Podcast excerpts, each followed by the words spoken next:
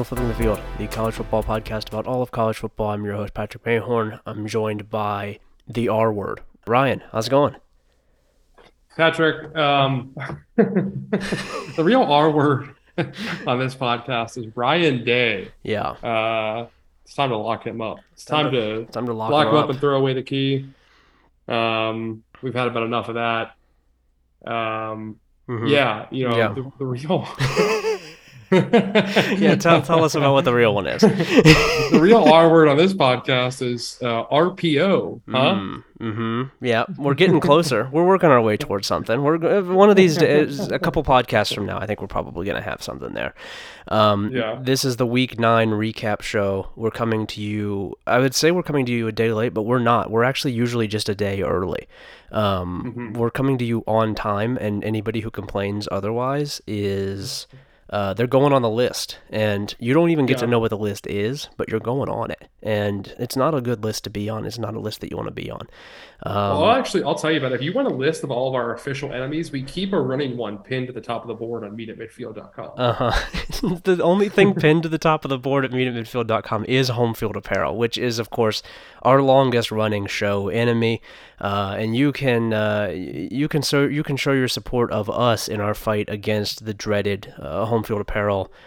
Uh, by going to homefieldapparel.com and using the code meet at midfield for 15% off. It's counterintuitive but we are actually when we when you do that we are stealing money from home field. This is not a deal that they have agreed to. We just we siphon off 15% of your first order at home field apparel. It's it's high co- it's, it's high quality collegiate vintage apparel and i'm not afraid to admit that but i am comfortable in our position as enemies. I think that we can uh, i think we can take them ultimately i think that we will win the battle between good and evil that is uh, flipping the field against uh, home field apparel It's kind of like that TV show, Mr. Robot. That's kind of what it's like. It's a lot like that. Yeah, I've always said that. It's a lot like Mr. Robot, because- that TV show. because the real R word is Rami Malek. Huh? Oh, How about Emmy Award winning actor Rami Malek? or Robot, either one, really. you can't go, you can't go wrong. This is the this is the R word episode. Um, homefieldapparel.com. You go there, use the code Meet at Midfield for fifteen percent off, and you you might be wondering, you might be asking yourself, well, I obviously I can do that. I know how to do that, but what what the hell are they talking about? What is this Meet at Midfield? I don't understand what that is. Well, if you go to meetatmidfield.com, um, it, you'll know, you'll figure it out. It's not it's not very complicated. It's a website. It has our stuff. We do stuff there, and it has it. And you pay twelve ninety nine a month or a larger amount for one year, and then you get all of our stuff, which includes. Uh, as we have talked about on here before, the only good message board that is even kind of focused on college football, it's really not even close. It's uh, we're running laps around all of the other message boards. We're the only one where it's good to post on. We're the only one where you can be like a not a regular person, but uh, completely bizarre in a different way than usual message board posters are. Like you don't have to be you don't have to be unhinged in the usual way here. If you're a little bit tired of being like, you know, using like a lot of dog whistles and all that stuff, you don't have to do that here. You can do something. Com- you can be bizarre in a completely different way on our board. You can you can have you like can you can threaten litigation against whatever guy, like enemy you make up on the board, and we support that. We'll Yeah. provide lawyers for both of you. Yeah, yeah. Our our board is much more of a board for like guys who really like trains and things of that nature than it is for like uh, used boat salesmen, right? Like that's that's what most message boards are for. Ours are for like guys who have that same sort of brain and and in a different life would have been that guy, but are uh, instead extremely broke and don't have anything going on. That's what we have. And so if you're a guy Yeah. who's extremely broke and doesn't have anything going on, you should go to meetatmidfield.com. You will be right at home, I'll say. with- with Yeah, that's right. Like if you're if you're a true loser, like you've just got nothing going right for you, uh, you won't find a better place. Like you you know you don't have any other friends. Mhm. Um, most of your friends, like you used to have, got really tired when we talked about football. You were like going to social events and just like screaming like pass, pass at the Yeah. TV from like thousands of miles away. Mhm. Um, and, and they were like, stop doing that. You're not helping the team. Like you're not at the game. Even if you weren't the game, they couldn't hear you. Yeah. Um, you know, like it's it's your niece's second birthday. Like, stop doing that. Yeah. And you couldn't. You couldn't help yourself. Yeah. And that's it- how you end up on our, our board. yeah. If you've been reprimanded by an elder member of your family for crying at a wedding because your team lost, then it's it's we we have just the place for you. This is a normal place. Yeah. We we will welcome you as uh, as, as Eh, one of our own. And another huge genre of subscribers are they're guys who used to date Twitter user Seltzer Mom. Uh huh. Um, that's another. That's probably like the third well, biggest group. And our- that that is yeah, something that we're really glad to be able to tout is that we have one woman on the entire website, which is a lot more than Right. most websites have. So we do have one woman, and that's a step in the right direction. That's progress, baby. As we have we have one, Yeah. and we're working to add a second really any day now. We're just the boards are open. If you're a woman, you're allowed to sign up for the site. We We're, please please we are please God. grooming. We we are actively grooming a lot of women to join the website right Yeah. now. Oh, Uh, we we were supposed to be how. we were supposed to be trying to get them to join the website. I I I, I missed that. I missed the memo on that. That's my bad. Yeah, well, a, a lot of them are going to be able to access credit cards when they when they turn 18 shortly, which I think will be huge for for our business. Uh-huh. I know it's going to be huge for me. I'm really looking forward to that. Uh, it's sort of biding my time until then. Uh, you know, living month to month until I can uh, really start living, and then I can enjoy the view. So uh, we're, we're gonna we're gonna break down some games here. So there's some of these we're gonna mention, and that's about it because there's not a whole lot else to talk about. Um, and I think we got one of those here to kick us off. Utah 21. And some of these actually, really, we're not even going to mention. We're just going to telepathically communicate that we thought about the game to you. Yeah, yeah, and if it's if there's a game in here that you think we missed, uh, we didn't. We just didn't say it. We just didn't say it, but we thought it. We were Yeah, we we, were, were testing you. yeah, we were conversing about it uh, in the brain space. So Utah 21, Washington State 17. This was a Thursday night game. Utah without Cam Rising um, does enough to, to to survive. Pretty much, pretty much it. They does they do enough to survive, despite the fact that the offense was not anywhere near where it is usually with Cam Rising. Um, this is what you do, I guess, when you're a contender, and they remain a contender in the Pac-12 after a uh, a, pr- a pretty serious ups, upset bid, a tough place to go, tough time to go there without your your starting quarterback, and they survive. Uh, That's that's about all I take from this. Yeah, uh, man. If I told you a quarterback uh, who was touted as an NFL, uh, a potential NFL player, completed over 87% of his passes, uh, and had uh, 43 of the 50 offensive touches a team had in a game, Mhm. uh, you, you would think he would account for a lot more than 250 yards, wouldn't you? I would, yeah. Usually, I would probably think that. I would sort of, I would hope it at least, if nothing else. Well, that's the Cam Rising challenge, dude. That is the Cam Rising challenge is touching the ball 40 plus times and seeing how few yards you can accumulate. Wait, is this Cam Uh, Rising or Cam Ward? Which which? Sorry, Cam Ward. I'm talking Okay. about Cam Ward. I Yeah. apologize. My bad. Cam Rising does Uh, Cam- slightly better than that, but not by much. Cam Ward went 27 of 31 for 222 yards, uh, and also ran the ball 12 times for 28 yards. Yeah. Uh, At some point, we might Uh, need to have a con. I mean, we don't need to because it's who cares? But at some point, we might need to have a conversation about Washington State's wide receivers because I think that they might play a role in this based on the the I think they're not very good. Yeah, Yeah. but also like uh, the play calling matters here too. I know it's a former air raid school and they're not all the way like recruited out of that, but Yeah. uh, you know, giving your running back seven total carries throughout the game Yeah. um, against the uh, Utah front that we've talked about being pretty undersized, probably not great. Probably probably could be better than that. Yeah, this is another one. We, we talk about this with NC State a lot, but this is another one where, like, if you're going to go out and get Cam Ward, if you're going to go out and get, like, try and transplant the FCS offense like Western Kentucky did last year, why would you not also get good receivers? It seems like it's not that hard. I don't.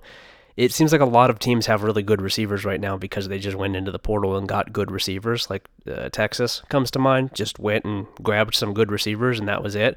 Um, why wouldn't you do that? You you could very easily sell, hey, you could come play with an NFL prospect and we're going to throw the ball 50 times per game. Like Arizona was able to fucking do it. Why couldn't Washington State or NC State? It doesn't it doesn't make sense. Especially like I, I I feel like there are more high level skill players at lower levels in the position. Right? Like it's really Yeah. hard to get good linemen out of the portal if you're if you're like a team like Washington State. It's uh pretty easy to get wide receivers and running backs if you need to. Yeah, I mean, like the leading receiver in college football last year and also his quarterback were both guys from Houston Baptist. Like it's not that hard, I don't think. there there should be productive receivers who you can find at pretty much any level. It's not the kind of thing like with linemen where it is so based on physicality and size where you're just probably not going to find guys who are good enough athletes at the correct size on your offensive or defensive lines from the portal. But wide receiver, I mean, you can be five foot seven, 160 pounds, and still be pretty difficult to stop. I, I don't know. I don't know how you don't do better than this as one of these teams that is trying to go out and get a, an NFL, a potential NFL guy at quarterback, and then just not really pairing him with anything. I'm sure that they took some guys in the portal, but they uh, didn't do a good enough job of it, I would say. Uh, also, during yeah. the week, I think also. Wait, thir- really quick, really quick. I want to point out really quick that Wazoo has a wide receiver named Sion Nunnally, which okay. is kind of a funny way for a guy's name to rhyme with mine. Yeah. Um, not not a not a way you would expect that to happen. It's an unconventional but... approach, but we like it. Yeah, that's good. that's good yeah. stuff.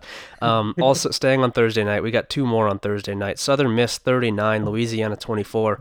Uh, just want to mention it because Louisiana very much not in the Sun Belt West race, like even a little bit, especially after this game. Southern Miss is. Southern Miss is still in the running. I believe it only has one conference loss. I think it was to Troy, which is not a yeah, great one to three take. and one in the conference, lost to Troy on the road, but uh, they also uh, they still have to play uh, Georgia State, Coastal Carolina, which is on the road, South Alabama at home, and then yeah. uh, UL Monroe on the road. Yeah, it's it's this. Is, I don't think that Southern Miss is, is at this point seriously a contender in this in the Sun Belt West. I it's Troy's to lose, and I don't think they're going to. Um, but I think it still bears mentioning because this is year two for Will Hall, and they're good. They're they're good enough that they won this game, the game that is uh, the kind that you want to win when you're an improving program. This is a statement win for them. They did it pretty comfortably. Um, they're working with I want to say a true freshman quarterback who they have rallied around really well. The defense is improved.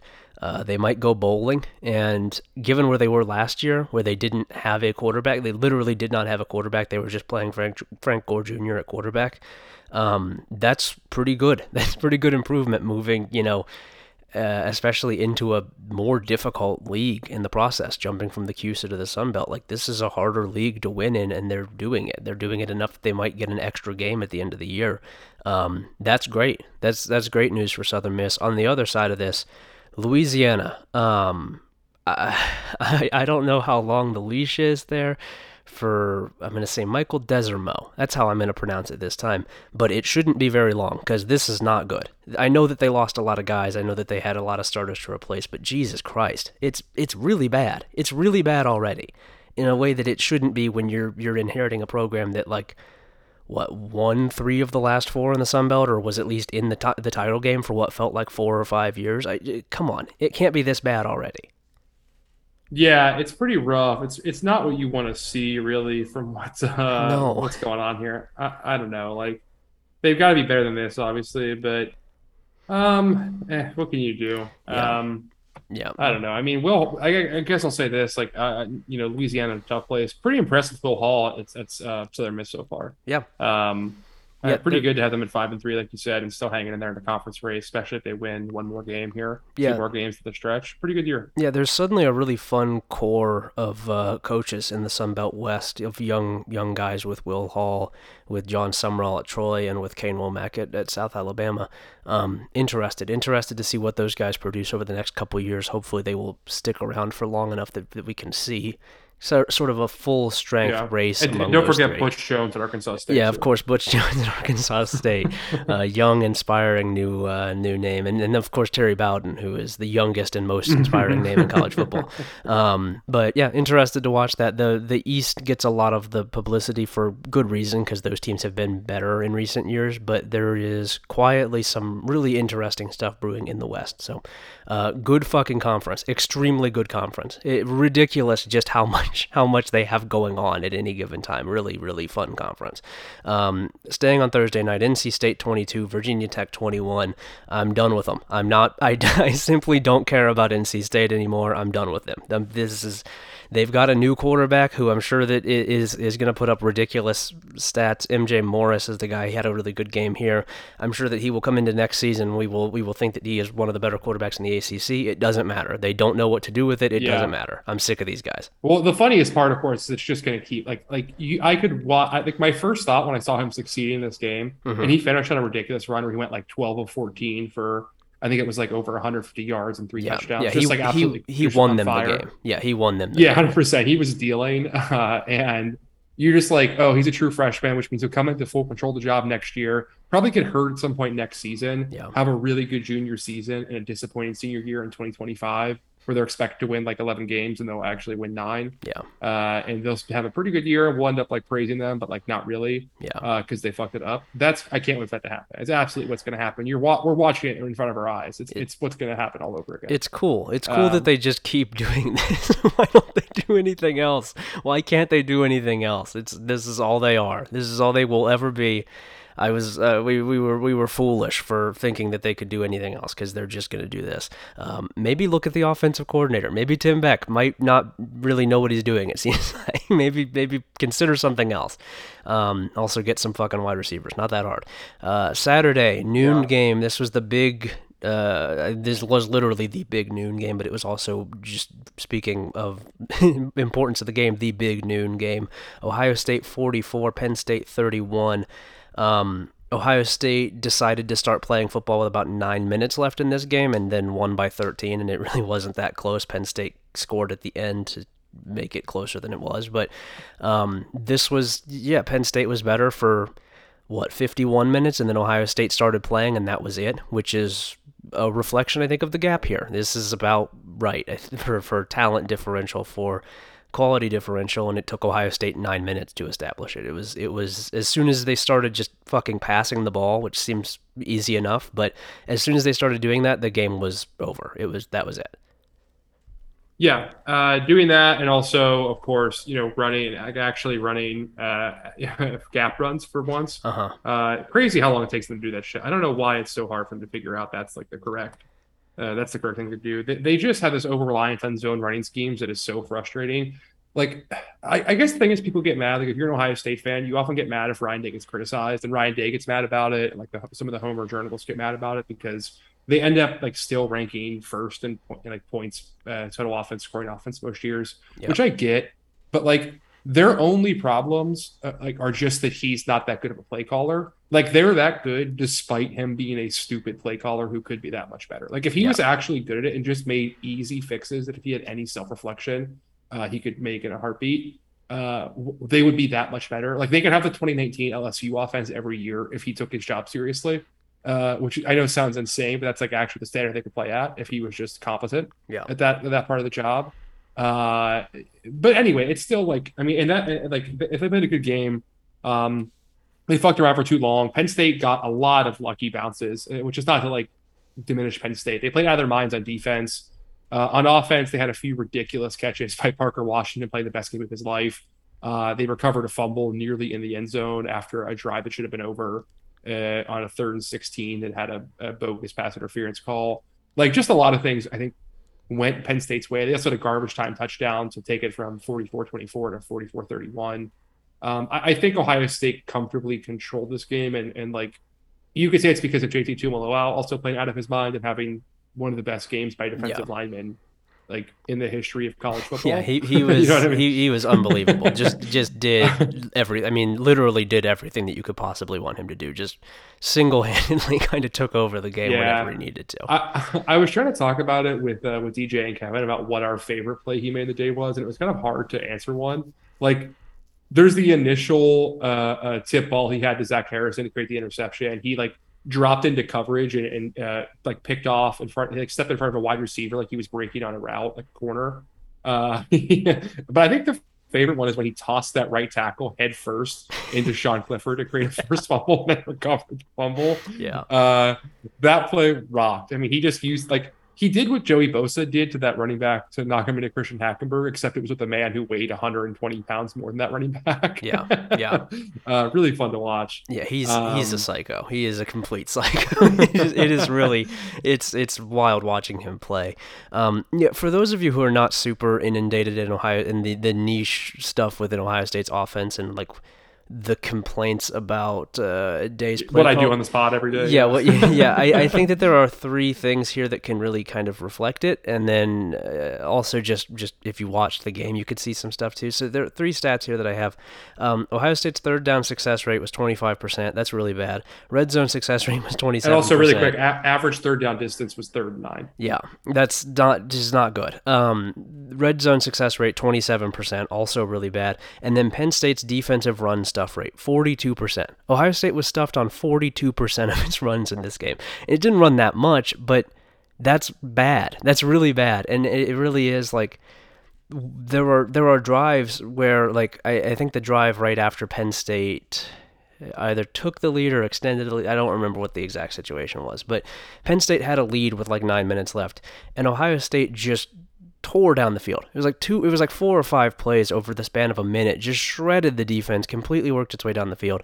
Um, and there are drives like that. You'll see drives where like oh, they're throwing slants to Marvin Harrison. They're they're setting the run up with the pass, and then they're breaking out more unique, or I guess unique run schemes. They're breaking out gap stuff. They're doing they're doing these things that make sense cohesively, and then they're setting up a big play. They're they're creating big runs. They're creating these big plays. They're earning them, and then that happens and go right back onto the field and they don't do it again. They just they do something different. They do three inside zones or inside zone for 2 yards, screen that doesn't go anywhere, incomplete pass on 3rd and 8. And it's like why why? Why did you do, why do you do this?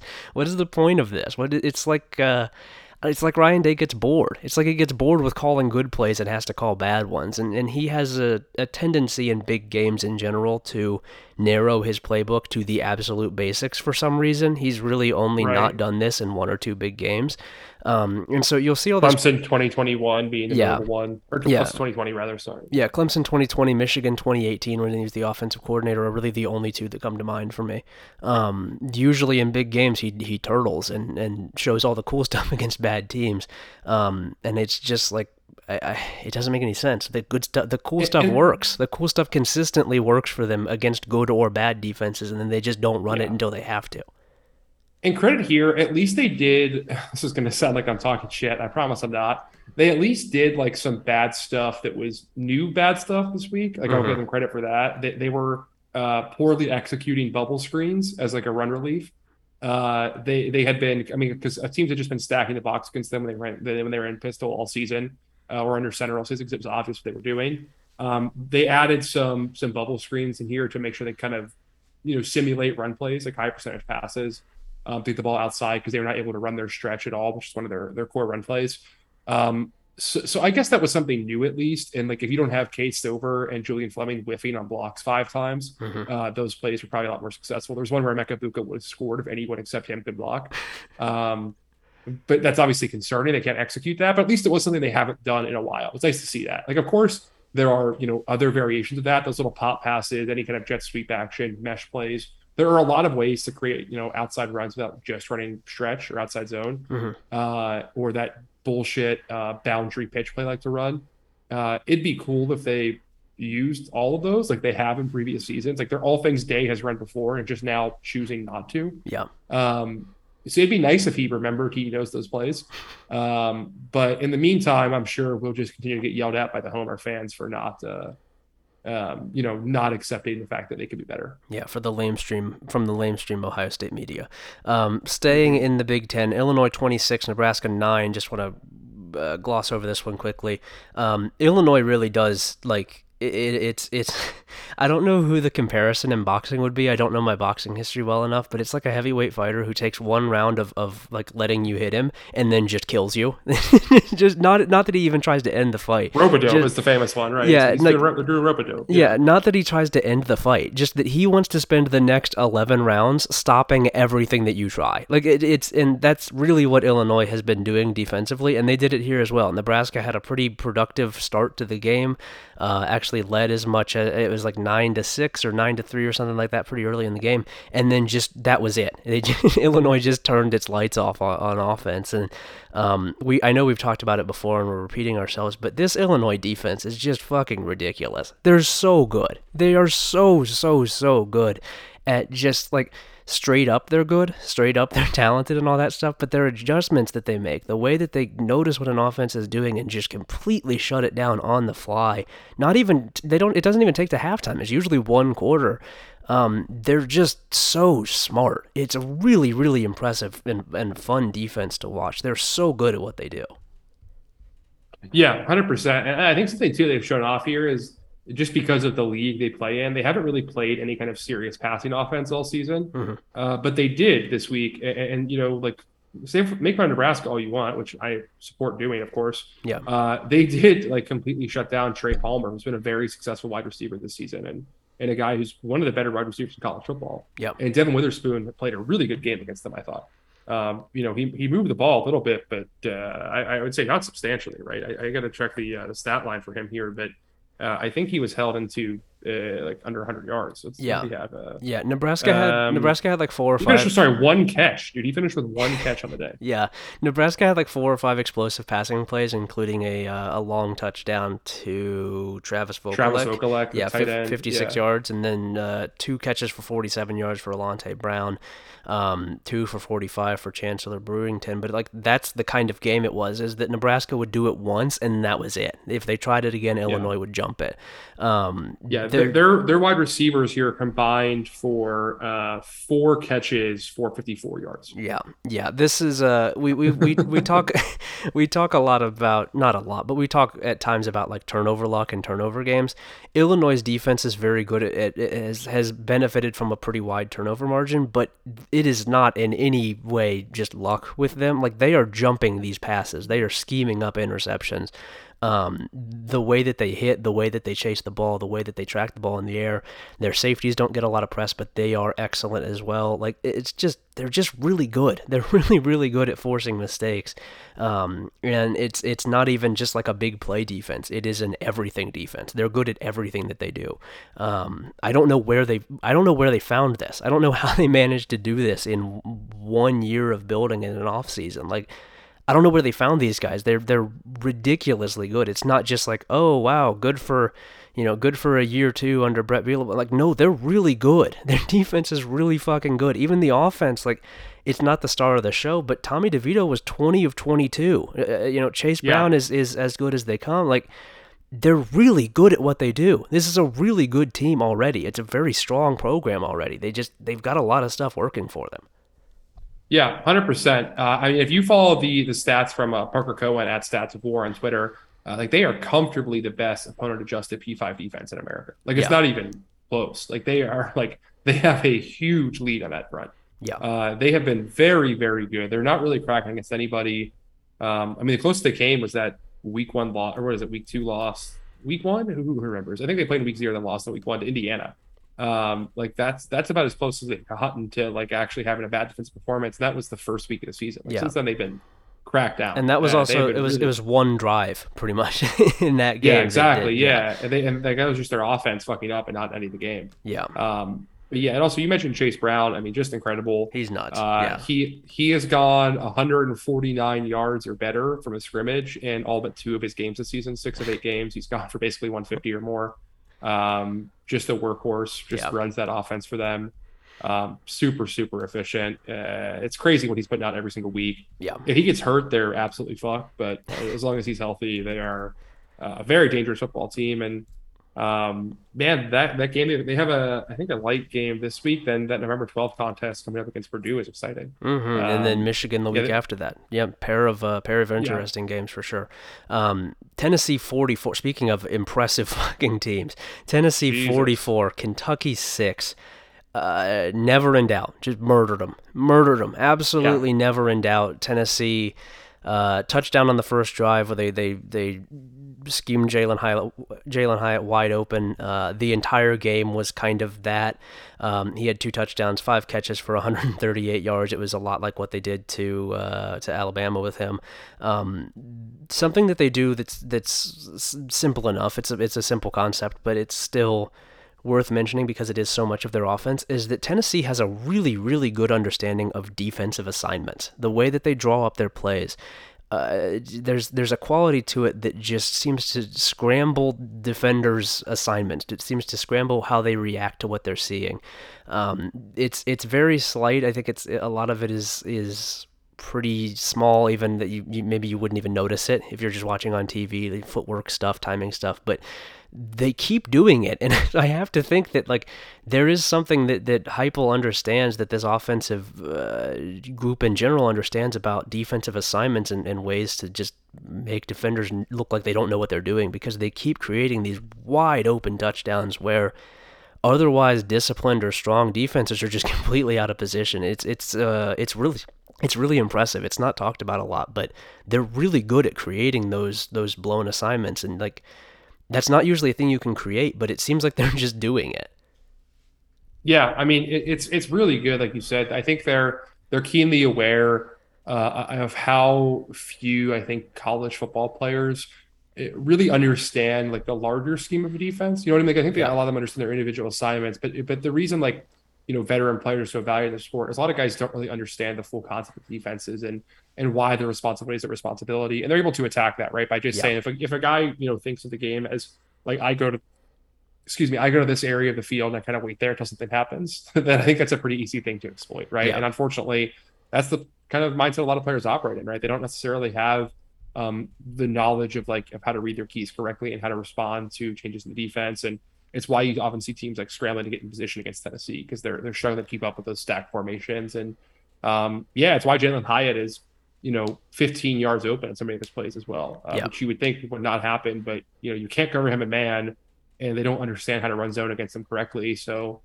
uh, there you go, right? Yeah. that's yeah.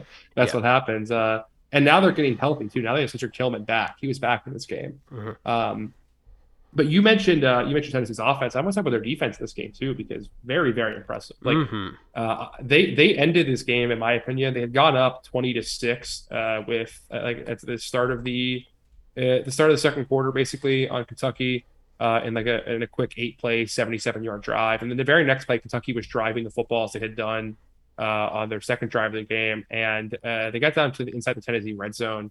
And Will Levis threw a pass to, uh, I forget his first name, McKee, the Kentucky receiver, who got popped so hard by a Tennessee linebacker. The ball popped like five yards in the air. Uh, Tennessee uh, defensive back Juwan Mitchell caught it and turned it 48 yards into the Kentucky side of the football field. Yeah. Uh, and like they just knocked him off his cleats, right? Like just absolutely, it was mm-hmm. a clean hit, but just just a physical kind of play that we have not seen from Tennessee defense in a long time. Yeah. Um, very impressive to respond to the way Kentucky plays football uh, which is physical and mean and nasty, is kind of the, the worry we saw from Tennessee this year that they wouldn't be able to handle that. They're kind of a pretty RPO team, like a Lane Kiffin Ole Miss team. Mm-hmm. Um, and they're not right. Like they handle that very well, which I think bodes very well for them against Georgia this week too. Yeah. Right? Like I'm, I not that Kentucky is Georgia. They're very different football teams, obviously. Um, for one, they don't, they're not as careless with football as, as Will Levis is. Uh, but man, like Tennessee responding to that challenge and not but, but passing it with flying colors is very interesting. Um, yeah, I was talking about with the guys on our pod, but like, and we're going to get to a preview pod, of course, on Thursday. But I think it's a lot likelier that Tennessee blows out Georgia and that Georgia blows out Tennessee. Yeah, I am. I'm so interested in that game, in that that chess match, that chess match. Like, I, it's it's ridiculous how excited I am for that game with When's the last time you were this pumped for this game, dude? I, I can't recall. Yeah, it's it's been a minute. It, it has been a minute.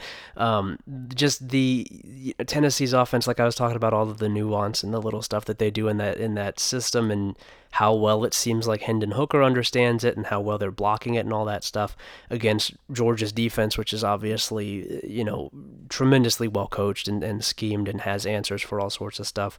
Um, I'm I'm so interested in that game, and, and then for the other side of the ball, you know, like like you said, Tennessee's defense, uh, they had 19% havoc rate in this game. They were stopping like the majority of Kentucky runs within two yards. They they were physical. They were physical against a very physical team, and they you know they made turnovers. They made plays happen. They were delivering huge hits. They they hit really really well. This is not an it's not an amazing defense. It's not like a top tier defense, but they are aggressive, they are physical, and they are generally up to the challenge of offenses who do want to test you physically. Um, Yeah. I am held, just held Kentucky to 205 yards on 63 Yeah. offensive plays. Yeah, I am just fascinated to to see what that Tennessee Georgia game looks like. I really, I, I, I don't I don't have a great feel for it. I'm just excited for it. We're we're certainly going to talk about it on the watch list, but already I'm I'm looking ahead to it as just Yeah. like this might be. I mean, these are probably, you know, Ohio State obviously has a very strong case and probably will be one or two in in uh, the the playoff rankings, which who cares? But uh, two, I mean, maybe the two best teams in college football with very very different styles that that uh, clash in a really interesting way. It's a it's a quality of regular season game that we just don't get very often. So I'm I'm really really looking forward to it. Really impressed with Tennessee. I think that you and I had the same thought at the same time watching this game, and it was when uh, when Tennessee for, first that forced that first half turnover that you mentioned of like. Oh shit! They might actually, they might actually win a national championship. They might Yeah. actually be that level of good. Um, I, I, I would guess that we were not the only ones who had that realization at the same time of like, oh, whoa, wait a second, this might be more than just like a really good year for Tennessee. Like this might be a, this might be that kind of team. This might be that level of team. And I know I've already given you a lot of shit about not not buying in with me on Tennessee in the preseason, but even I didn't expect this, No, right? I- like it- e- e- how could you? like, Yeah. I, I think I was calling for a 10 and 2 season, right? Which would have been a huge success. Like, Yeah. like, but this, I mean, this is crazy. Like, I, I think what we might get, and not, not to make this whole podcast about Ohio State, I try not to do that, but uh, in 2019, right, you had a situation where I think Ohio State was the most balanced team in the country, but LSU just had that insane, overpowered offense. Yeah. Uh, and we didn't get to see that game play out in that championship, unfortunately, after some injuries and penalties and just uh, a couple bad turnovers for Ohio State in the game against Clemson. Yep. Uh, but we might get to see that game this year. Like I think Ohio State is once again the most balanced team in the country. It's probably going to finish number one in SP plus. Uh, and Tennessee is going to have uh, probably number one offense in SP plus and a crazy like all time record setting offense.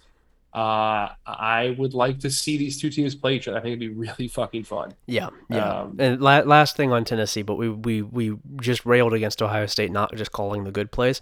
Uh, Tennessee just calls the good plays. Josh Heupel doesn't go away from what's working. He will just beat you over the head with it until you stop him, and they that nobody has. Nobody's Yeah. nobody is Worth stopping. noting it. though, that does result in a lot more like busted drives for Tennessee than does for Ohio State. Yeah. I would say Ohio State has a lot fewer three and outs than Tennessee does, uh, which is good for Tennessee because they. I mean, it's fine because they haven't played a team that can hang with them on offense, and Yeah. they won't all season. Like Alabama came the closest, and uh, Bama's defense is so bad it didn't that wasn't a worry for Tennessee. Yeah. but. uh I'm yeah. I mean, I, I man, they they fucking rock. They can just score in a hurry. Like you, you Yeah. can see these two teams if they play each other have a stretch of like six minutes in game time that results in like 35 combined points. Yeah, Uh, absolutely. Yeah.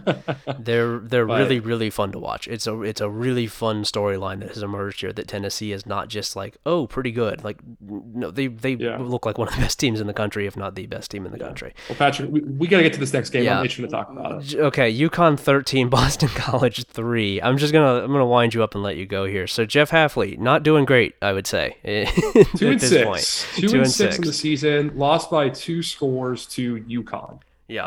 Um, what do I need to say, dude? Like, what do you? I I have said this on Twitter already, so I'm repeating myself here. Uh, I'm wrong about a lot of things in college football. I, I, I am, you know, like anyone else, my prediction rate is probably somewhere around a coin flip.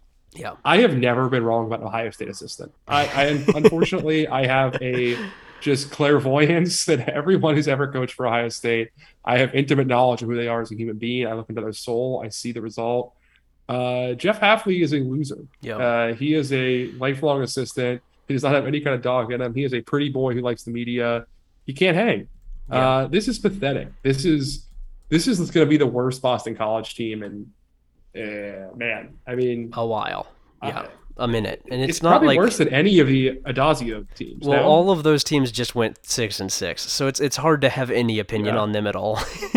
but I guess he had that. He had that one year where he went three and nine, if I recall correctly. But every other team was a bowl team besides that, right? Yeah. Like Jeff Hafley fucking blows. yeah, Yeah, and this does now move, and this is the most important stat of the year, I think, for any team. This does now this does now move UConn to two and zero against teams head coached by guys named Jeff, because they also beat Jeff Tedford and Fresno State. So they are now two and zero against all guys named Jeff. So we have now definitively proven, I would say, that Jim is a better name than Jeff, um, and that is really Any- the eternal contest. Any any Jeffs left on the schedule? I could not tell you. Potentially, who's to say? It's it's impossible to know. You can't uh, you can't know. There's just no there's just no telling.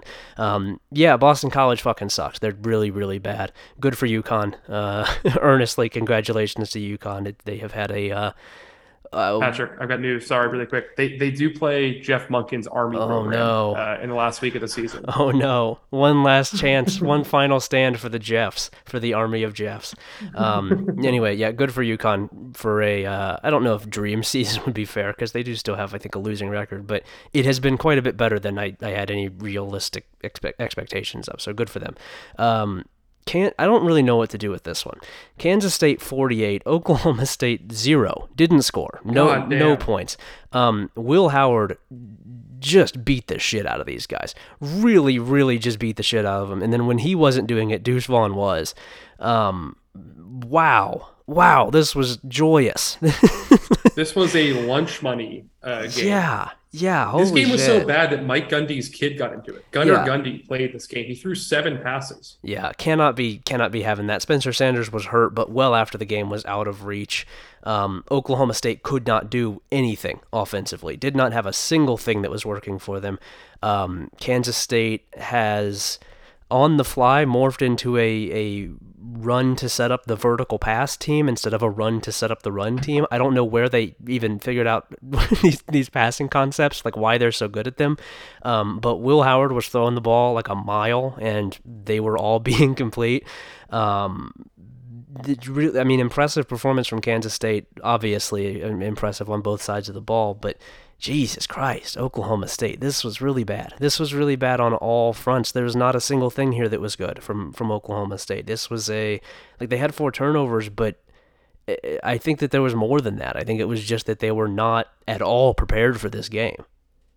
Yeah. If Kansas State gets past Texas next week, uh, I think they're going to get a rematch against TCU in the Big 12 championship, and they might beat the shit out of them. Yeah. They they might run it up on. They're playing really well right now. They're they're playing really really well right now. They, they would have won that TCU game if Will Howard didn't also get hurt. I, Yeah. I, I know they ended up you know, collapsing and losing their lead, but that, that team, I mean, come on, this is a better team than TCU. Yeah, What- I, what are we doing? I've been really impressed with Will Howard, who uh, at one point was very much maligned by, by Kansas State fans uh, when he was tossed into not a great situation. He has been really good in relief this year. He's he's got a big arm.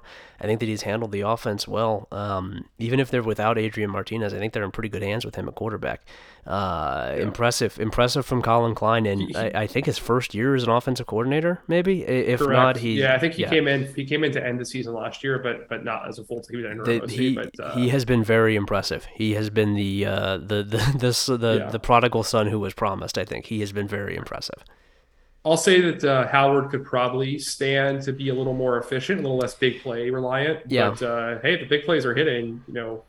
Yeah, none, of my works, business. right? Yeah, I, I suppose Yeah. Deuce, I, having Deuce Vaughn, he can he can help cover up some of the inefficiency because he Sure, he's, uh, he's going to get you eight yards every time he touches the ball, pretty much. Yeah, big uh, big impressive win.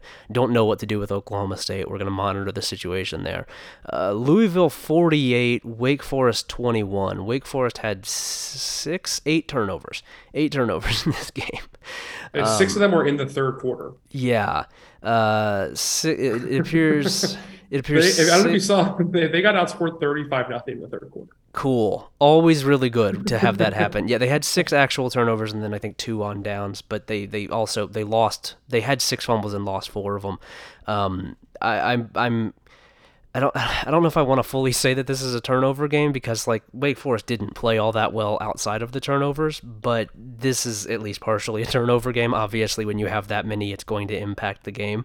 Um, I don't think Scott Satterfield's going to get fired. Also, it seems like maybe Scott Satterfield has uh, has saved himself from the the old uh, mid-season athletic director or sources rather within the the institution saying he's got to win this one or he's fired. I think that he's done it. he's won three straight after that report came out.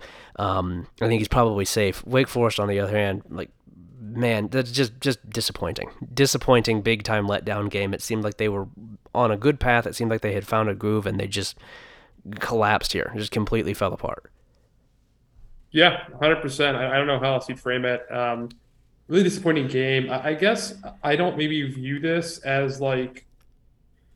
Uh, I don't know. I don't view it as like cataclysmic as, as the way Oklahoma State lost to Kansas State. Like I, Yeah. I think that Wake, like you said, it's not fully a turnover game. They weren't playing well, but if, if you don't have that complete turnover collapse uh, in the third quarter, including you know Sam Hartman personally turned the ball over six times, um, let alone any other player, then I, I think that uh, I think that they could still have won this game late. Obviously, it's a disappointing performance and a worrying one, but I, I'm not as like existentially concerned about Wake Forest coming out of this game as I am Oklahoma State. Yeah, I would agree Um, with that. I, I think that there was you you do get to a point with the turnovers where it's just you kind of throw your hands up. It's like, well, I don't know what I'm going to learn about this one. It seems like maybe you just should have turned the ball over a little less, and then it wouldn't have been such a big deal. Um, Yeah. and yeah, that was pretty much what I took away from this. Uh, a good good chance to see Wake Forest next week play NC State. Yep. Uh, as NC State's defense is kind of rounded into form here after some early injuries this season, and and uh, you know curious to see how that plays out. It's a big game for both those teams. It's in Raleigh, um, so I mean next three weeks, next four weeks, really tough for, for Wake Forest. They get NC State in the road, North Carolina and Syracuse at home, and Duke on the road. Yeah. That is a tough four game stretch. Yeah. Um, Yeah, we'll see. But- we'll see how they handle it. Uh, of course, they will win out and j- j- finish like ten and two or whatever it is. Uh, now that they are out of contention for anything serious, that's what Wake Forest loves to do. Um, staying in the ACC with teams who disappoint us: Notre Dame forty-one, Syracuse twenty-four. Uh, it was in the air. It was, it was in the air. They were going to do this, and they did. They benched they benched Garrett Shrader pretty early on because he was not playing well. Carlos Del Rio Wilson did not have a whole lot more answers. Um, just nothing working for them offensively here. I think that the I don't know if I want to say that the jig is up on Syracuse, but it's certainly not what it once was. I don't think they they have. th- There are enough solutions out there on this offense that it is not it is not supporting a defense that is, I would say, a little bit too all or nothing to be sustainable against competent opponents. Um, so I guess the jig kind of is up at, at Syracuse. They are they are not a uh, a top tier team anymore. Yeah, and they also lost their best defensive player to uh, for the season, in Garrett Williams, Yeah, uh, during this game. yeah, Um, so that's not great, uh, especially with uh, some of the passing attacks they'll have to finish the season. yeah. Um, you, you don't want to see that, obviously, if you're if you're Syracuse. Um, yeah, I mean, even if they just go two and two in these last four games against Pitt, Florida State, Wake Forest, and Boston College, that's a very successful season for them. Totally. Yeah. Uh, it's I, I don't think you can get too mad at that, but definitely it's it's not working. I just want to give a quick uh, quick fuck off to Brandon Joseph hmm uh, of Notre Dame, uh, who was taunting uh, Sean Tucker on Twitter Yeah. afterwards. How dare you? One of my one of my least favorite players in college football. Already was just like annoyed at Northwestern. It was like first of all decided to play for Pat Fitzgerald first strike. Yep. Second strike uh, injures Jaxon Smith-Njigba, one of the most fun players to watch in college football, on a cheap hit out of bounds, uh, and basically cost him his entire final season. Robs all of us getting to watch that. Yeah. Uh, and then he he goes and taunts other beloved great and Sean Tucker. Uh, just a bad guy. Just not a not a fan guy. of his. Yeah. Just just a dirtbag, bad guy. I think we can all agree. Just a terrible human being. Yeah. Um, no need for him around the sport. Should probably. I think what we can all safely say, and Patrick, you agree with this too. hmm Uh, I can speak for you on this one. Um, much, much worse than whatever those Michigan State players did to defend themselves against Michigan. Uh, parody, parody, Uh-huh. just kidding. Yeah, I was I was gonna I was gonna say I think we need to send this kid to jail. I think we need to send Brandon Joseph to jail for what he did. Yeah, we need to, we need to get Tom Mars on the case. Yeah. Let's get him involved in this. Yeah. um, I mean, prosecute to the fullest extent of the law, uh, which I'm being told is just uh, uh, is just a small cases court. Yeah, Uh, I'm, I'm, I'm, I, uh, I've, I've, I've been told that. Brandon Joseph is being given the death penalty. I'm pro Brandon Joseph and take no joy in reporting this. Um, Yeah, yeah, Tom Mars, just all-time crazy name to have for the job that he does. Ridiculous. how about uh, uh, something about hmm, Hmm. um, female athletes go to uh, Jupiter to yeah, U- UC, UCF 25, Cincinnati 21. Um, uh, UCF uh, stumbled its way into having an actual offense here because John Reese Plumlee got hurt. And uh, as it turns out, as soon as they put Mikey Keenan into the game, the offense was better because uh, he can throw the ball down the field, which is usually something that you want from your quarterback. Um, and because of that, I am not taking accountability for this. I have said all season that they should play an actual quarterback. As soon as they did, they went and beat Cincinnati. I was right. I was correct. They should have played an actual quarterback. Uh, they would have a much better record right now. They already have a pretty good record. They would probably be unbeaten if they played an actual fucking quarterback all season. It's not that hard. It just you have one. He was good last year. You don't need to do this shit with John Rhys Plumlee. Mikey Keene is good. He throws the ball weird, but he's good. Just play him. It's fine. You don't have to have fucking John Rhys Plumlee at quarterback. You can play an actual quarterback. It's allowed, and uh, and they did, and it worked. Someone's someone should have told Cincinnati that. Uh, yeah, because they they keep playing Ben Bryant, who was terrible. Yeah, he, uh, he had 45 passes for less than 300 yards. Just, yeah, just he, absolutely horrible. He's not good, and it's shameful too because Tre Tucker and Tyler Scott are good, and I think that they deserve better than Ben Bryant. I would really just I would really like to see Evan Prater get a chance here. I think that he would make the most of it, and even if he doesn't, he would fix their rushing attack, which is very very stop and start and very touchy. Um, he would help that at least because Ben Bryant yeah. can't move and Evan Prater can move. Um, Cincinnati. Yeah, by the way, Ben Bryant, very funny that his response to every pass rush was running further backwards and not throwing the ball away. Yeah, it's awesome. Uh, yeah. He got sacked four times. They averaged a 10 yard loss on those. Yeah, he uh, all all just, time bad instincts guy. Just no feel at all for what he's doing. does not know. And, uh, does not know. I, I, do want to point out really quick here uh, in the preseason, I did tell you so. About Ben Bryant? Yeah, yes, I'll, I'll let, you. about him. You, yeah, you, yeah, you, you can have that one. I'm not letting. Uh, I'm not. I'm not going to let Gus Malzahn beat me on this one. I told him what he should have done on offense, and he didn't do it yeah. until an injury, and he's not going to do it if John Rhys Plumlee is healthy again. Um, just, just the game where you and I both proved that coaching is actually not that hard. Yeah, it's and, actually really we, easy. It seems like we just, could do it if we wanted to. Yeah, we're just we're, we're just playing from the sidelines here. Matt Malzahn. Yeah. Uh, I don't know why they can't figure it out. Yeah. So good for UCF on discovering how to run its uh, the good version of its offense for one game. I'm sure that they will not continue that. Like I said, if if John Rhys Plumlee is uh, healthy because they don't actually know why it worked. They just sort of see the final stats and then go into the go into the press conference and smile and wave. Um, but uh, they would win the AAC if they just play an actual quarterback. Not that hard. Just play an actual quarterback. You have one. He's good. Just just fucking play him. Stop dicking around with John Rhys Plumlee. Uh, quick one here Toledo 27, EMU 24. Toledo comes from behind to win on the road with a backup quarterback. Uh, they're going to win the MAC West. Good for them. Good for them. They didn't fuck it up. Uh, I guess there's still time, but they have not yet fucked it up. I don't think that they're going to. I believe they have a two game lead on everybody else in the MAC West. Um, after this one, which I guess technically is a three game lead on EMU because EMU was trailing by one game and now it doesn't matter. But Toledo's going to win the West. Good for them. They didn't fuck it up. Um, in the CUSA, North Texas 40, Western Kentucky 13. Impressive impressive win from North Texas. They pulled away late. It was close for most of the game, but it looks like North Texas might end up being the other team that gets to lose to UTSA in the CUSA championship rather than Western Kentucky. Um, impressive for them, really, to uh, to turn it around from. I think they started one and six last year to get to a bowl game last year, and then now seems like they're going to be headed to a CUSA title game. It seems like Seth Littrell has uh, has saved himself here after he spent the better half of two years very much on the edge and, and seemingly about to be fired. I think that he has, uh, I think he's righted a lot of wrongs and he's got the program back in a direction where people can feel pretty good about it. Yeah, I think that's totally fair. Um, I, I, mean, it's uh, they're moving, they're moving ahead, right? Like I, yeah. I, think there's there's some good things happening here. I mean, it's it's took them long enough. I, I mean, like I thought Western Kentucky's a pretty good team this season, so I think it's a pretty impressive win to pull that off, especially on the road. Um, I mean, it's yeah. I'm, I'm not going to all of a sudden say he's a good coach now, but it's it's an improvement. He got he, off the mat. He has yeah. He I, has, think, I think I'm copying that from somebody else, but he got off the mat. Yeah, he's done enough to not be fired, which is uh, good enough. Uh, Fresno State 32, San Diego State 28. Jake Haener returns and puts up a Jake Haener ass performance. Uh, enough for Fresno State. God, the win. Mountain West fucking sucks, dude. I'm yeah, sorry. This is just a terrible league yeah, it's it's really bad. Um, is it the worst league in the in the country? I mean, is it worse mm, than CUSA or no? Mm, the Mac. Mac. Is, oh, the Mac. The Mac it's, is, it's, always the Mac. Yeah, the Mac is yeah, pretty okay. bad. And, yeah. And the non-Mac division, the worst league in the country.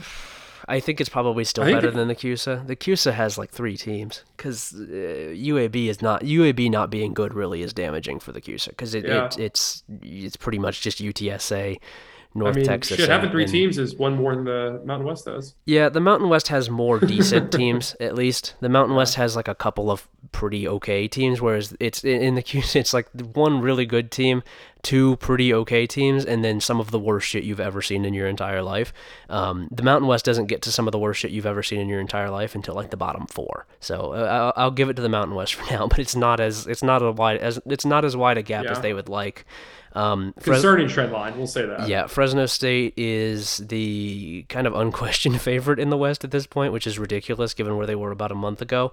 Um, I'll just I'll note here on the other side, talking about programs just playing their good quarterbacks instead of the bad ones. San Diego State quarterback Jalen Mayden, 19 of 24 for 291, two touchdowns. He also had two interceptions, but he carried seven times for 48 yards and another two touchdowns. The offense works better when you play a good quarterback instead of a bad one. It's not that hard. It's really not that hard. Where did Jalen Mayden sign with out of high school? Do you remember? I want to say Mississippi uh, State. I think it was Mississippi State because I remember writing about him in the preview um, back in the offseason. He was an early four star who like fell on the rankings Yeah. time. I think he had he had he had offers like from Ohio. I remember him being recruited by Ohio State. of guys. He was like the early favorite to be the Ohio State quarterback in that class. yeah. Uh, yeah, sorry. Anyway, not to distract. No, I, I, I know. Uh, I remember what you're talking about. So I think yes, I I am right. So they moved him to quarterback from safety uh, earlier in October. Um, this is after moving him to safety over the offseason because he was desperate for any playing time and he said he would play anywhere that they needed him to. Uh, so they moved this fucking former four star quarterback, dual threat quarterback, to safety. Didn't play him there, moved him back to quarterback, have given him opportunities now, and of course, he's better than anything else they've had in the last fucking decade. God, stupid. Why? Why? It was so obvious that this guy was going to be better than any of the stupid shit they had. Why did they waste their time with this? Oh my god, it Yeah. drives me crazy. What is wrong with this say. fucking program? Why can't they just play a good quarterback? Why did it take this mean- long to figure out? Oh, hey, the guy who can run and throw better than anybody else we've ever seen in the entire city. Uh, we should play him at quarterback instead of fucking safety. Jesus Pretty Christ! uh, pretty funny that, that Brady Hoke is a better quarterback at San Jose State than they ever had at Michigan. yeah, Uh, kind of amusing to me personally. cool. Uh, also, I know you mentioned really quick the, the Mountain West West race. Uh, Fresno State, San Jose State, both three and one. Fresno State beat San Jose State head to head. Yep. Um, w- worth noting, both have pretty easy schedules aside from uh, the final week for Fresno State. They get Wyoming. Um, can't lose that game. If you lose that game, San Jose State win the league because they play Colorado State, San Diego State, Utah State, and Hawaii, and they should beat all four of those teams. Yep, yep. Um, Yeah, it, it's So- uh, they they should be able to they should be able to pull it off. We'll see, but they should be able to pull it off. Uh, Missouri twenty three, South Carolina ten. Uh, they're ranked. Maybe they're ranked. South Carolina making a lot of progress under Shane Beamer. They're in the top twenty five. They might go nine and three. Whoops. Seems like maybe they're not going to do that. It's so told what, you so, bozos. what, ha- what, so. what happened? What happened? I thought they were I thought they were top 25. I thought they were making progress. I don't understand. I don't ever watch any of the games, but they were top 25. It seems like they're making a lot of progress. Jesus Christ. A lot of lot of Patrick, just, as, a lot of dumb things one- happening. as one of your personal friends and political idols would say, can we talk our shit again? yeah, yeah. Uh. That's especially recently. Yeah. Um Yeah. yeah, I don't have a whole lot else to say about this one. Just come on. Well, it is really funny. I, I want to point out that uh, South Carolina went out of the rankings, and you know who immediately took their spot is, is UCF. Mm. Um, I mean, really funny for a guy like you personally. Uh-huh. Uh, I hope you're looking forward to me campaigning for Maryland soon. Mm, Uh, I uh, in the in the uh, the the the meet at midfield top twenty five ballots that um that, that that we we have been doing of late. I very nearly included Maryland until I remembered uh, I could just toss a whole bunch of G five teams in here at the bottom and nobody's gonna care or stop me. So that was what I did. Um, but I haven't voted yet. I got to vote tonight. yeah. Um, but yeah, I very nearly, I very nearly included Maryland. We're we're getting there, even if they have not beaten a single team with a pulse. They still, It's better than a lot of teams can say, including now South Carolina, who couldn't beat a team without a pulse. Um, staying in the SEC, Ole Miss 31, Texas A&M 28. Ole Miss very, very nearly lost this game. Really tried to. Uh, Texas A&M had infinitely more success with Conner Weigman at quarterback than it has had with anybody else at quarterback for the entire season. Once again, just playing a good quarterback instead of bad ones is uh, useful at, at this level. Uh, I don't have a whole lot else to say about this one. I think Texas A&M is a much more interesting team with Conner Weigman at quarterback because he's good enough that they just he's all he's he's good enough that he can make plays, but he's also young enough that they have to call simple shit. Um, and th- so of course the offense looked better than it has for the entire season as soon as they're calling basic stuff for a freshman. Yeah, uh, I mean he he probably just has better arm talent um, than anyone else. Yeah. Uh, but I mean I don't know. It's it's still a fucking bad team, right? Like, I mean, like even with him, it's just the, the scheme is the problem. Like he's just a slightly better version of that, but there's not much more there besides. I don't know. He's just hitting some throws the other guys missed, right? That, that's yeah. all he's doing. But I, I, would not say I was particularly impressed by what this upside looks like. Um, excuse me. On the other hand, I was very impressed with, with Quinshon and Judkins. Um, yeah. That was a hell of a performance from him, running for 205 yards on uh, as Lane Kiffin pointed out in the post game, I'm, I'm, sure you've been enjoying the shit talk, which anybody else has, but a bunch of five stars. Yeah. Uh, running through that line like that, outplaying uh, De'Von Achane, who's definitely a NFL running back across the across the other sideline. Um, very impressive. I, I thought Quinshon Judkins was awesome. Yeah. Um, him beating out Zach Evans as thoroughly as he had this season that's awesome too. Yeah, and uh, and, uh, and Ulysses Bentley. Yeah, I mean, those were sort sure. of the guys we he, thought were. Was he hurt today? He, um, play, he still has not been the feature back. It has been it has been Judkins just the entire season. Yeah, not the guys we expected to be leading the backfield, and, and Evans has still had his his touches, but um, impressive from from Quinshon Judkins, who is very very talented, very good player. I'm curious to see what happens with with guys like Zach Evans because I don't know that he is. Uh, I don't know that he will be long for a program where he's not the the featured back. It's not been his mo traditionally, uh, but at some point he's going to have to go to eligible. The, yeah, at some point he's going to have to go to the NFL. So I don't know. I don't know uh, what the plan is for him, but we'll see. Uh, TCU 41, West Virginia 31. It sort of is what the score says. I don't know if there's a, t- a ton to add about it. TCU um, really had. Gosh, we forgot the lead in for this. Uh, we we forgot to mention it both, but uh, this is the, the, the, games we're talking about the Ole Miss win, TCU win, Oregon win, oh, USC yes. win.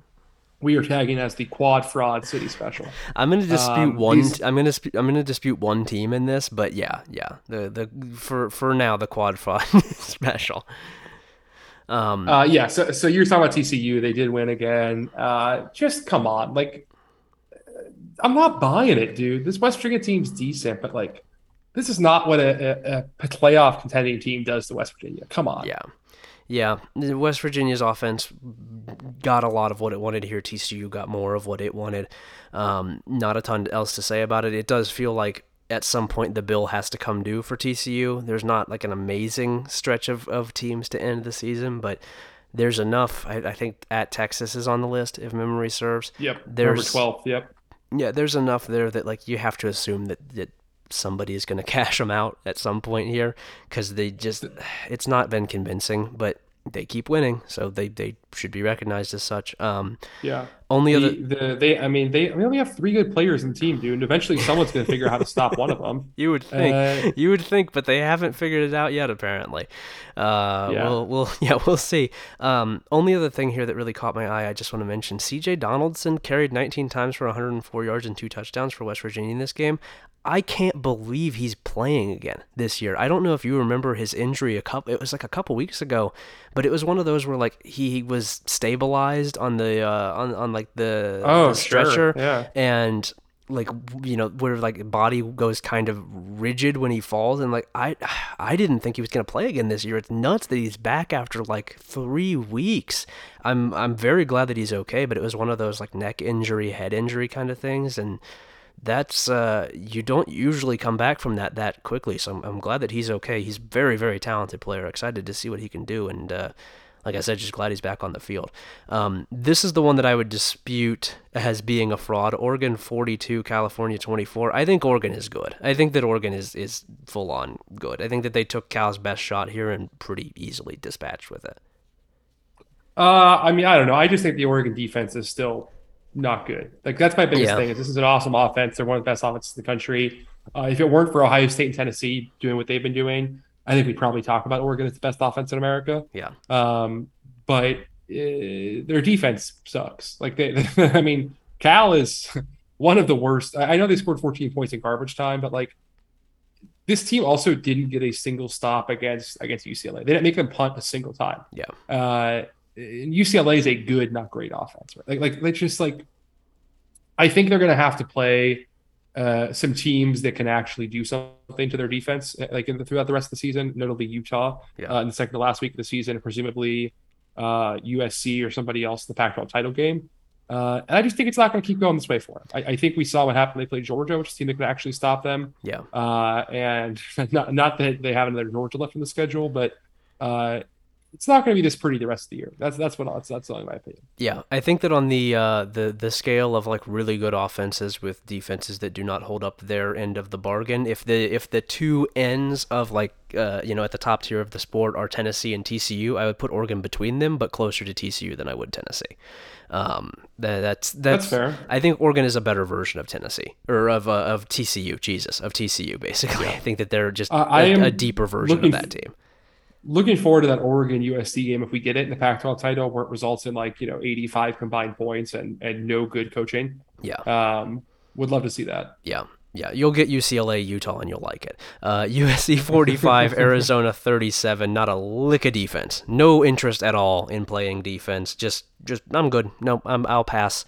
Um, yeah, it was exactly what we thought when we said it was going to be. People are going to box score watch here and say, "Oh, these quarterbacks look so good." Like, yeah, I guess they completed passes to completely wide open, in like not even pretending to cover them receivers. Um, Yeah. good Ca- enough. Caleb Williams was was a national player of the week on offense for playing against Arizona's defense. Come Jesus on. Christ. He did have he had a ridiculous touchdown pass in the red zone. I don't know if you saw this, but he, he like was like on the run, jumps up, throws the ball about 90 miles per hour in the back of the end zone for a touchdown. It was a really impressive pass, but like other than that, man, these guys are wide open. I'm watching the game. I know I know that it's not impressive. They're wide fucking open. Everybody was wide open on both sides of the ball. Um, good enough fight, I guess, from Arizona that they can keep up in this kind of game, but it, it was what we thought it was going to be. Just not not really a whole lot to to glean from this. I don't think. Yeah, uh, I'm good. I'm just good on this. I don't really have any. Uh, I don't really have any interest in USC. Yeah. Uh, I, I believe they have. I mean, their game against UCLA is going to be fascinating. Um, and but they, I mean, I don't know. They're not going to lose to Cal, Colorado, or Notre Dame, right? So like, if they beat if they beat UCLA, they're going to the Pac-12 title game. They're going to be 11 and one, and if they win that game, they're in the playoff, and they Yeah. suck. Yeah. Uh, so I don't know. Would be funny to watch USC lose on a big stage again. I, I always love when that happens, but I don't think they're gonna. I don't know. We'll see. We'll Yeah. see. Yep, we'll see. All right, cool. We will. Uh, if you're a subscriber to meet at midfield.com. Oh, wait, hang on, hang on, hang on. We, had one more game we missed. We Oh, uh, do we? We had one more game, What which is- is uh, Michigan 29 over uh, Michigan State 7. Okay. Um, rivalry game. I mean, I don't know. It's uh, interesting in the sense that, uh, from a football perspective, I mean, I guess maybe if you want to, we can talk about the tunnel briefly, but just on the, on the actual football field, um, Michigan's defense was was fantastic. Right, Yeah. stopped everything Michigan State had, um, despite a couple a couple turnovers um, from Michigan. They, they were able to kind of hold Michigan State to get to finish anything. Uh, the Michigan offense. Um, Really bad in the red Wanted zone. wanted Like, to see a really- lot. Yeah, wanted to see a lot more from the Michigan offense here than I did see. Yeah, I mean, they, I, just still think they are who we thought they are, which is a brilliant running team. They have one of the best offensive lines in college football. Blake Corum is eh, on the verge of being the best back in the country. I still like a couple guys better, but he, he's certainly in that conversation. Um, and they can run on just about anybody, but uh, they can't pass. Yeah. Uh, they don't have dynamic receiver or JJ McCarthy. They don't either. They don't trust him to throw downfield or he can't do it. Um, either way, they're very limited. Uh, and when they get in the red zone, that running game, for as much bully ball as they do, they can't bully teams with a heavy box like that, and they can't haven't been able to show JJ can beat it. Yeah. Um, they they aren't finishing drives very well, which uh, I think is a problem when it comes to playing Illinois and Ohio State. I think they're going to beat Illinois because their Illinois offense won't move the ball at all. But uh, I think it's a problem against Ohio State the way that D line's been playing. Yeah, I am. Um, I am. I'm going to be really interested in Michigan's offense against Illinois' defense because I think that Illinois is one of the few defenses in the in the country, and and what probably the first one that Michigan will play this season, unless I'm blatantly disrespecting anybody, uh, that will just like put seven in the box and play man on the outside and dare Michigan to beat it, um, and actually have the horses to keep up and, and to, to do that. Um, yeah. So I'm interested in in seeing that because I, I do think that Illinois will pretty much just pretty much just dare JJ McCarthy to beat it and at this point, I don't know if he could do that. I don't know if JJ is capable of taking over a game like that. We've not seen it from him. He has been protected largely. He hasn't really needed to, but uh, this certainly was not a, a huge, I, I don't think, endorsement of of this uh, this offense as like a dynamic entity against a, a pass defense that's really bad, really catastrophically bad. To to not be able to have a whole lot going through the air is disappointing. I wanted to see more from them here. Yeah, he he has thrown for uh, less than 170 yards in three of their last four games. Mm. Um, Got to get that figured out. Got to get that checked out. you should go to the doctor yeah. and try to figure out what's wrong with that. That's not. Yeah. That's not what you want. It's uh, it's not good. He is he is not cleared. Uh, he has not cleared uh, more than 10 yards an attempt. I think more more than nine yards an attempt since they played UConn. Mm. Um, that was a while ago. Saturday. Yeah, that was. Yeah, against, against the Power Five team, he has been like nine yards an attempt or below every single game. Yeah. Um, which is uh, not great. That's not what you want to see from a quarterback. Something. Uh, it's not very good. Something to monitor. Seems like maybe Michigan uh, doesn't think that he's very accurate throwing the ball down the field or something. Yeah, hmm, weird. Uh, but it is funny though. Also, as they, as they pointed out, um, is our friend Thickstauskas Dan on Twitter pointed out um, that basically everyone has, for some reason, kept playing a lot of two high against Michigan. Yeah. Uh, and it's just like exactly what they want you to play, right? Like they just want you to kind of uh, uh sit back and dare them to run, which yeah. obviously. Um, it, it, seems like the only thing that didn't do that was Iowa. Iowa ran a lot of like uh, zone blitzes like they like to do. Um, but it's kind of what Sparty did, which which obviously didn't work. I, I, thought Michigan State's defense actually played pretty well given what their expectations were coming to this game, but obviously they were just never going to win here. Yep. Um, do you have any interest to talk about the whole post game incident? Anything you want to say about it? I think I've kind of said my piece, and I, I don't know. Yeah. Any thoughts you have? Not particularly. Um, I yeah, I, I Michigan State does not did not do a good job in that circumstance. Did not handle the circumstance as well. The people who should have been responsible for making sure that that did not happen um, weren't. They just weren't there for for whatever reason, or they weren't doing a good enough job. Um, I don't know. I have my own issues with Michigan State as a program, like long running issues with Michigan State as a program. I think they have sort of fundamental things that they do as a program that I don't think are healthy.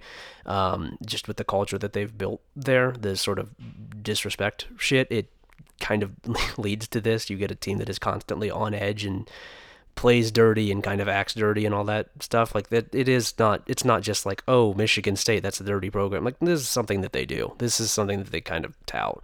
Um, and uh, I, I hold that more to account than i do stadium infrastructure. I think that michigan state is more to blame here than any sort of tunnel thing because um, they've been doing this. This is a kind of a michigan state thing for a while now. This is like a mark dantonio thing and it's something that mel tucker has not really worked to, to buck in any meaningful way. Um, sure. it's what they need to win, I guess, because they're not going to be as talented as, as a lot of the teams who they play. But yeah, it, it, it happens. It happens when you do that. When you build a, a program around having that sort of edge, having that kind of fire, um, it seems like they struggle to turn it off. And that that was really kind of my takeaway from this is that just they need to figure out how to turn that off a little bit better. And I'm not sure that they have the the strong voices in the room who will do that, or really even any interest in doing that. It's just kind of par for the course for them. Yeah, yeah. I mean, it's kind of the vibe, right? It's it's kind of just uh, it's what you have happen, right? It's I think it's there, there's a few instances of this across college football. It's not unique to Michigan State, but no. there certainly are one of the more um, yeah, this I mean this has been a this has been a BYU issue for for years. This has been a BYU issue for 20 years. Um, yeah. There are there are other programs that have similar approaches that, that have similar issues. Um, and uh, yeah, I, it's not good. that's, that's my takeaway. It's not good. I don't like that it happened. I think it's bad. Um, yeah, yeah, just not not good. I, not something you want to see. I, I do think that I, I do want to say, and I, I know our colleagues and Ace and Taylor have been vocal about this too.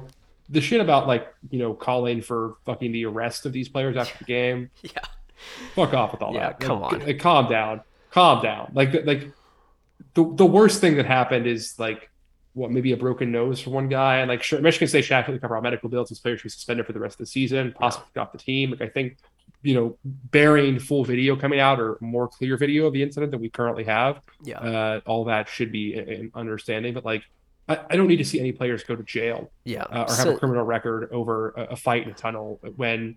No, come on. Like, yeah, let's sending let's sending real. these kids to jail is not going to not gonna fix it. It's not gonna fix anything. Oh wow, we sure showed that guy by ruining his life. Like that's I I don't think that that's that's not really a viable solution for anything, but certainly not for this.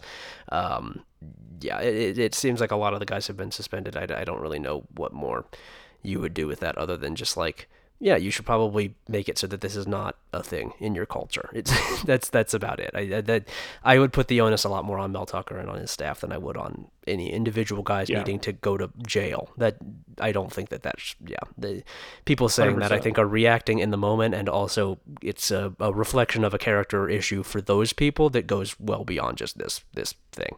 Um, yeah. That is a yeah yeah no no jail time needed. I don't think, but definitely no. a not a not a good moment, not a good not a good uh, not a good thing to have happen. Even uh, uh you know not even in a but uh, especially in a game like this where you know tempers run high. This is a, a very emotional game, but like you got to be able to turn it off, and they they obviously were not able to do that. Yeah. It's it's bad bad to see. Uh, I I do want to say, I mean, I, I know I've said this on Twitter, but I I, I think it bears repeating. I do not think, obviously, yes, 100%. The, the Michigan State uh, the escalation of this, the violent side of it, is absolutely on Michigan State, right? Like that is 100% on them, their players, the culture there. Uh, that is their fault. It never had to get this bad. They could have simply not done that. They should have not done that. it, it is a, a clear escalation and breach of, of everything that had happened previously.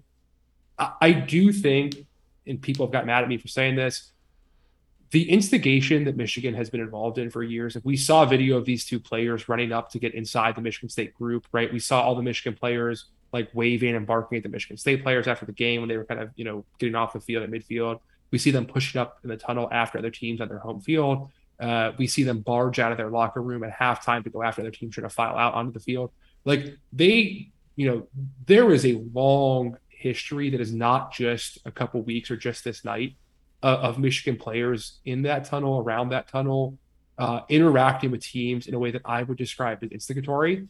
That doesn't mean it has to result in a fight. Doesn't mean it ever has to be anything more than just yelling or shoving. But I think they frequently put themselves in a place where they are creating an opportunity for conflict, and they are starting that opportunity. They are the ones creating the opportunity. Um, it is obviously it should not be escalated by anybody else. It could just be left there, and it should be left there, and it almost always is. Um, but I, I, think it bears noting that that is something that is happening, and I think people trying to poo-poo that away because because Michigan State was one that did the worst act here um, is not a full accounting solution. And I do think Michigan, I'm not saying they bear responsibility for what happened uh, because they don't, but they can and do have an opportunity to stop it from happening again by being a lot smarter about the way they handled their team and their procedures after these games. And they have to do that because uh, it, it, doesn't need to keep happening. It's the only place that it's happening uh, in the tunnels like that. It's it's not happening anywhere else. It happens really frequently there, uh, and, and, it can be stopped and it should be stopped, and they have to stop it.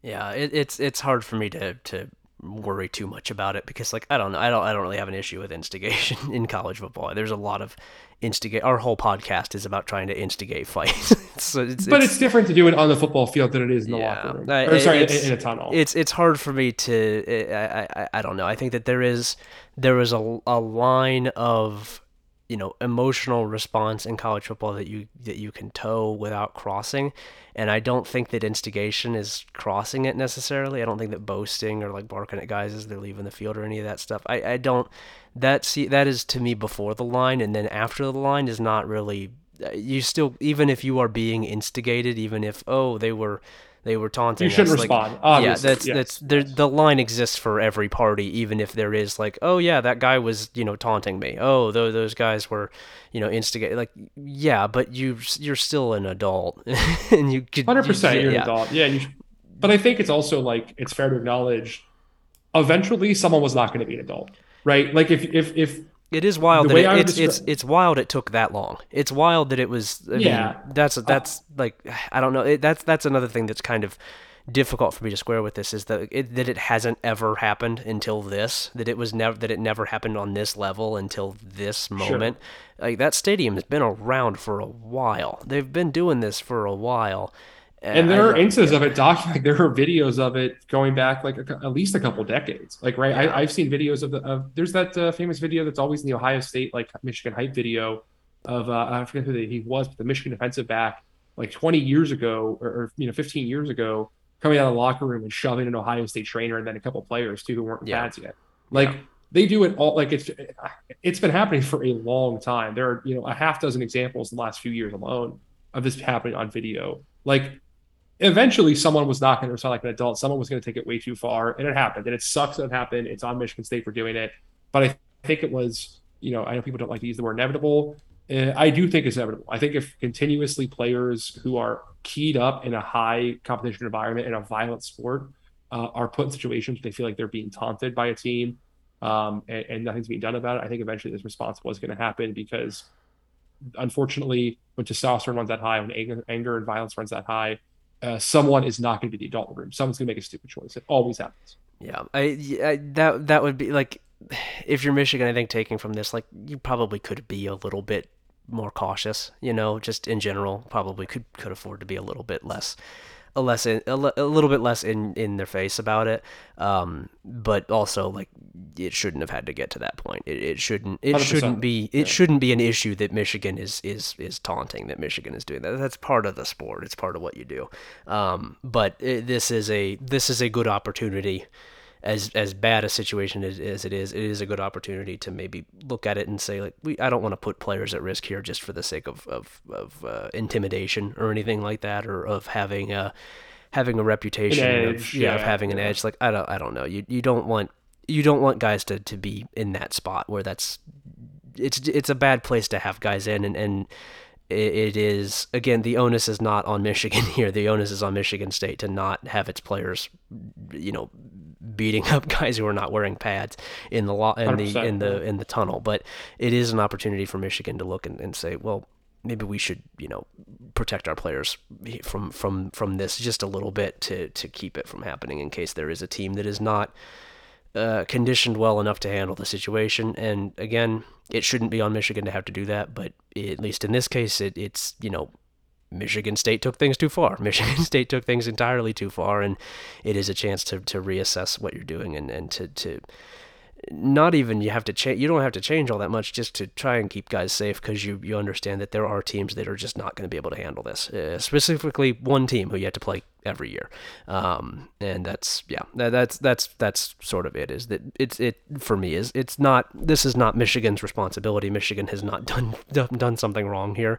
Uh, but it is a chance to try and protect their players a little bit more moving forward. Not to say that they weren't before but just to to be a little bit a little bit more cautious I think is is a fair reaction um, even if it shouldn't have to come to that.